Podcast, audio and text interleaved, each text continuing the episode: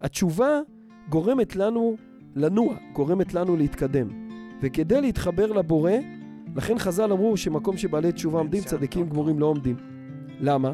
כי התשובה היא לא עמידה, התשובה היא הליכה. מהותה של התשובה היא ההתקדמות.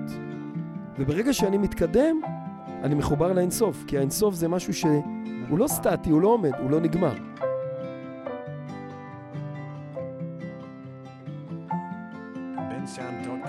מה שלומך, הרב צביקה? ברוך השם. אנחנו פה בשיעור השישי מתוך הסדרת שיעורים שלנו, והיום אנחנו נדבר על רעיון מתוך פרק ד', התשובה הפרטית היחידית והתשובה הכללית, הציבורית, העולמית, בעולם ובכנסת ישראל. על מה הרב קוק מדבר בפרק הזה? כן, אז קודם כל צריך לדעת שמפרק ד' באורות התשובה זה כבר לא קטע אחד ארוך שהרב קוק כתב, אלא זה קטעים שנכתבו ובסוף כינסו אותם לפרק אחד. שמי כינס אותם? בעיקרון זה הרב צבי יהודה, הבן של הרב קוק. עכשיו, בפרק ד' אנחנו לא נקרא כמובן את הכל, כי אנחנו פה בזמן מוגבל, אבל אולי ניקח פה קטע אחד באות ב', הוא כותב ככה. על ידי התשובה הכל שב לאלוקות. על ידי מציאות כוח התשובה השורר בעולמויים כולם. שב הכל ומתקשר במציאות השלמות האלוקית. אולי קצת נדבר על זה. שפה הרב קוק פה בא ומחדש לנו, אנחנו לפעמים מתייחסים לתשובה בתור אמצעי, ולא בתור מטרה. כלומר, בן אדם משחט, או כמו שהדברנו בשיעורים הקודמים, הוא מרגיש שהוא לא הולך בדרך הנכונה, אז הוא עושה תשובה, והתשובה מחזירה אותו, או מתקנת את החטאים בעבר, או מחזירה אותו לדרך הנכונה, אז התשובה היא אמצעי, היא לא מטרה. כלומר, איך אומרים, היה עדיף שלא נעשה חטא, לא נצטרך את התשובה. דיברנו על זה גם בשיעורים הקודמים. פה הרב קוק בא ואומר שעצם התשובה, לכן היא נקראת תשובה, זה להשיב את הכל לאלוקות. בספרים היותר פנימיים מדברים על זה הרבה, שהמטרה שלנו בסוף זה להתחבר לבורא. כמה שיותר רגעים בחיים, ביום יום שלי שאני חושב על הבורא, זה מעלה אותי, זה מרומם אותי. עכשיו, יש לנו בעיה קשה, כי הבורא הוא אינסופי. כלומר, כל איזושהי התחברות שלי לבורא, זה לא באמת הבורא, כי הבורא הוא אינסופי.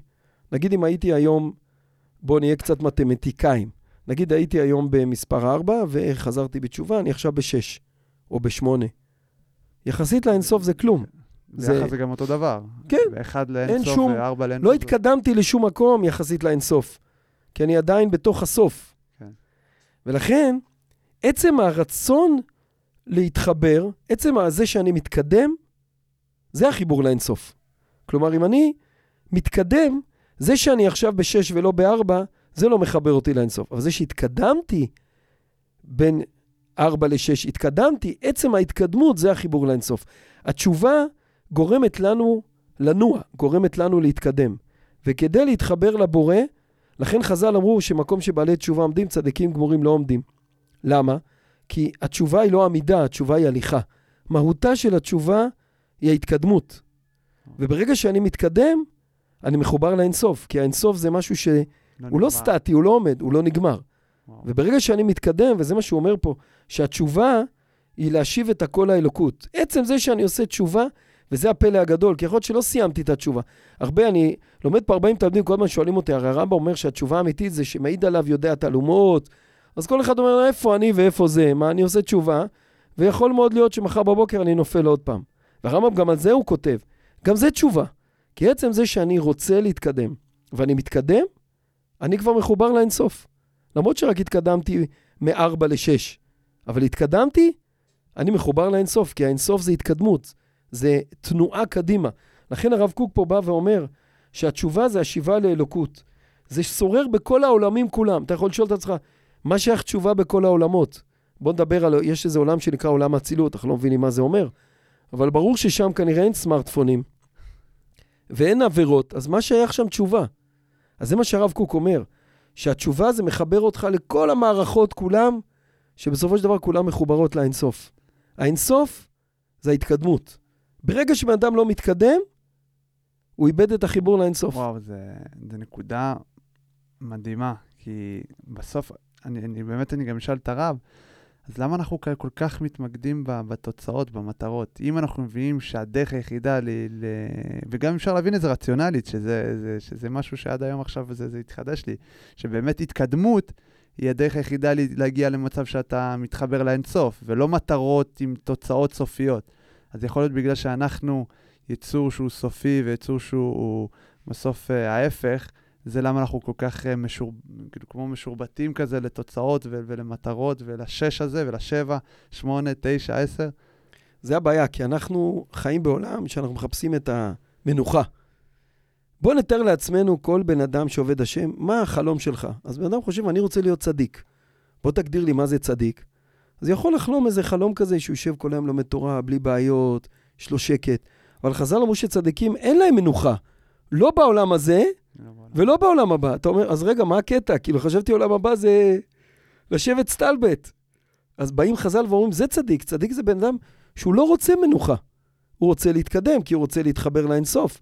ברגע שהוא ינוח, הוא מתנתק מהאינסוף, הוא מתנתק מהתנועה, וזה מה שאומר רב קוק, התנועה היא תנועה של כל העולמות, כולם נעים, כי הם מחוברים לאינסוף. אז כל השאיפה הזאת, כמו שאתה אומר, לתוצאות, זה דברים לא טובים, כי אנחנו צריכים להבין שהתוצאה היא האמצעי, המטרה היא המאמץ. וזה הפוך לגמרי מאיך שהעולם שלנו בנוי. לגמרי הפוך. לאיך שהחינוך שלנו בנוי בבית הספר, לאיך שלפעמים גם החינוך בבית בנוי. אנחנו חיים במיוחד עם הרשתות החברתיות והמדיה שהפכו הכל לציונים, לייקים, וזה נראה לי גם למה, נראה לי הדור הצעיר וגם אנחנו מאוד מאוד נכנסים לחרדות ועצבות, כי הכל נמדד על פי כמה לייקים, כמה ציון, איך אתה נראה, הכל נמדד על פי תוצאות. כן. ופה מה שאתה אומר בעצם שהעולם בנוי בצורה הפוכה לגמרי, העולם בנוי בצורה של מאמץ והליכה, ולא מתי אני מגיע ליד, מה שהרב קצת אומר, זה לא מתי אני מסיים את הלופים בגיבוש, או את זה עצם ההליכה, אבל איך אנחנו יכולים לחיות את זה? זה מה שאומרים, מטרות זה דבר חשוב מאוד, אבל בתור אמצעי.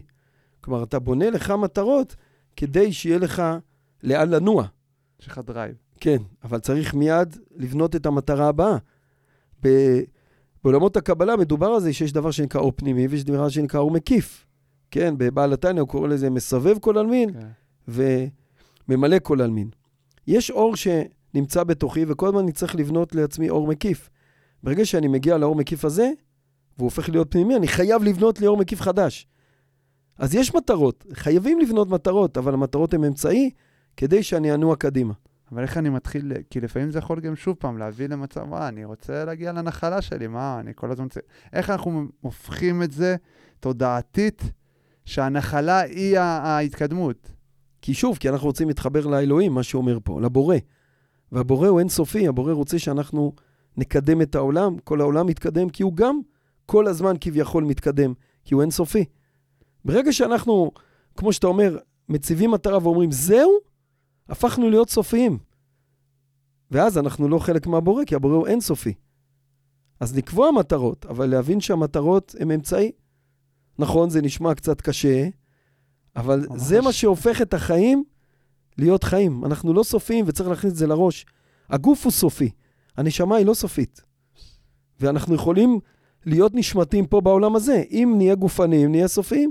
אם נהיה נשמתיים, גם בעולם הזה, לא נהיה סופיים, נהיה אינסופיים, נהיה מחוברים לבורא. אז אם אני גם שנייה לוקח את זה, יש איזה ספר עכשיו, אתה יודע, להבדיל, כתב אותו אדם שקוראים לו סיימון סינק, הוא חוקר וחוקר מנהיגות, והוא כתב ספר שנקרא החיים האינסופי, לא יודע, המשחק האינסופי. שם הוא כותב בעצם, הוא משווה בין אנשים, בעלי עסקים שעם תודעה אינסופית, ובעלי עסקים שעם תודעה סופית, וזה מאוד מזכיר את הנקודה הזאת, שהוא עושה את ההבדלים ש... איש בעל, כאילו, מישהו שיש לו איזה עסק גדול, והוא חושב בצורה אינסופית, אז רואים שהעסקים האלה לטווח ארוך 30-40 שנה, זה העסקים היחידים שמחזיקים. ודווקא העסק שחושב בצורה סופית, אז גם הפעולות היומיומיות שלו, השנתיות שלו, בנויות בצורה שבסוף מביאה אותו להתרסק. כי הוא חושב בצורה סופית, של איך אני משיג את הדוח הרווח בשנתי הזה הכי טוב, או איך אני רק מספק את המשקיעים שלי בשנה הקרובה. זה קצת מזכיר לי את הנקודה הזאת, אז מעניין אותי לדעת. אני רק אראה לך הערה, שאני לא מכיר את הספר, אבל הרבי מקוצק פעם אמר, הוא אמר כזה משפט, הוא אמר, כשהייתי קטן, רציתי לתקן את כל העולם. בגרתי קצת, רציתי לתקן רק את הסביבה שלי. שבגרתי עוד קצת, רציתי לתקן רק את עצמי. אבל אז הוא המשיך. אבל אם לא הייתי רוצה לתקן את כל העולם, גם את עצמי לא הייתי מתקן. וואו. וואו, אז אפשר, נראה לי, תמצאת את כל מה שבאתי להגיד. אבל שוב פעמים נוריד איזה שנייה אלינו בסוף. חוזרים לעניין הזה שהחיים, העבודה, משפחה, ילדים, איך יכולים לקחת את העניין הזה ולהוריד אותו באמת לפרקטיקה שאני מבין שעצם העשייה שלי היומיומית היא הנחלה, כאילו לקום כל בוקר ולחנך את הילדים ולקום כל בוקר ולהיות עם האישה ולקום כל בוקר וללמוד את 10 דקות הזה. איך אנחנו מיישמים את זה ביומיום? כן, נכון, אז זה מאוד קשה, כי תמיד בן אדם רוצה לדעת, טוב, מתי זה נגמר? מתי חופש, מתי זה, נכון? ולפעמים אנחנו צריכים את זה בתור אוויר לנשימה. אבל להבין שבסופו של דבר, מה שממלא לנו את החיים, זה דווקא העבודה התמידית, העבודה היומיומית, כי היא מחברת אותנו לאינסוף, ולא הדברים שנגמרים. שבן אדם עובד באיזה עבודה, אני זוכר שפעם עבדתי באיזה עבודה, ופתאום גיליתי שאני חי מחופש לחופש, אני רק בודק בלוח שנה מתי החופש הבא. אמרתי, איזה חיים זה? אני צריך לחיות ההווה. אני צריך לראות מה אני עושה היום, איך אני משפר את היום שלי, ולא מתי הוא נגמר. אז לפעמים שאתה אומר, זה יותר, אם אני לא מבסוט, אז מה היום יום שלי? זה אומר שהבעיה היא אצלי בפנים, או כנראה בחוץ הבעיה? כאילו... אז זה קשור למה שדיברנו בשיעור הקודם, שאם בן אדם לא מבסוט מהיום יום, הוא צריך לבדוק את הפנימיות שלו, את הדרך הפנימית שלו, איפה היא נמצאת. צריך להיות נכון, צריך לפעמים נקודות, כמו שהקדוש ברוך ברא אותנו, שאנחנו צריכים כל לילה ללכת לישון, הוא לא ברא אותנו, שאנחנו יכולים לעבוד נונסטופ, אבל עדיין אני צריך לראות שכל המנוחות נותנות לי כוח למטרה הבאה. לגמרי.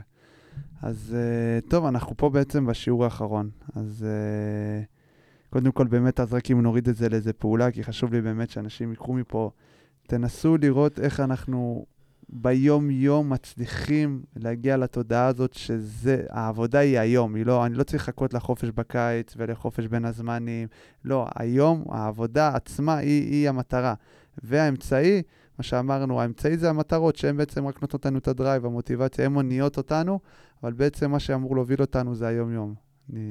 נכון, ולשמוח בעבודה, להיות שמחים בזה, שזכינו להיות עובדי השם, שמחה עצומה. ולא צריך לחפש שום שכר, כמו שאומר הרמב"ם בסוף הלכות תשובה, שבן אדם שעובד בשביל העולם הזה, העולם הבא, זה לא דרך החכמים ולא דרך הנביאים, אלא לשמוח מעצם העבודה. אם זה, גם יש את הנקודה שנראה לי נסכם את הכל, שדיברנו הרבה לעניין השמחה, שבסוף זה מה שנותן לנו באמת הפידבק הכי, אם אנחנו בכיוון הנכון. אני יכול להגיד על עצמי שזה משהו שאני כבר אחרי השיעורים חושב עליו הרבה, כי זה באמת מראה מאוד אותנטית, לדעת אם אתה באמת, אם אתה בתשובה נכונה, אם אתה בדרך הנכון, אם אתה עושה את הדברים נכון, אז חבר'ה, עבדו את השם בשמחה, שיהיה לנו צום קל, שנה טובה, גמר חתימה טובה.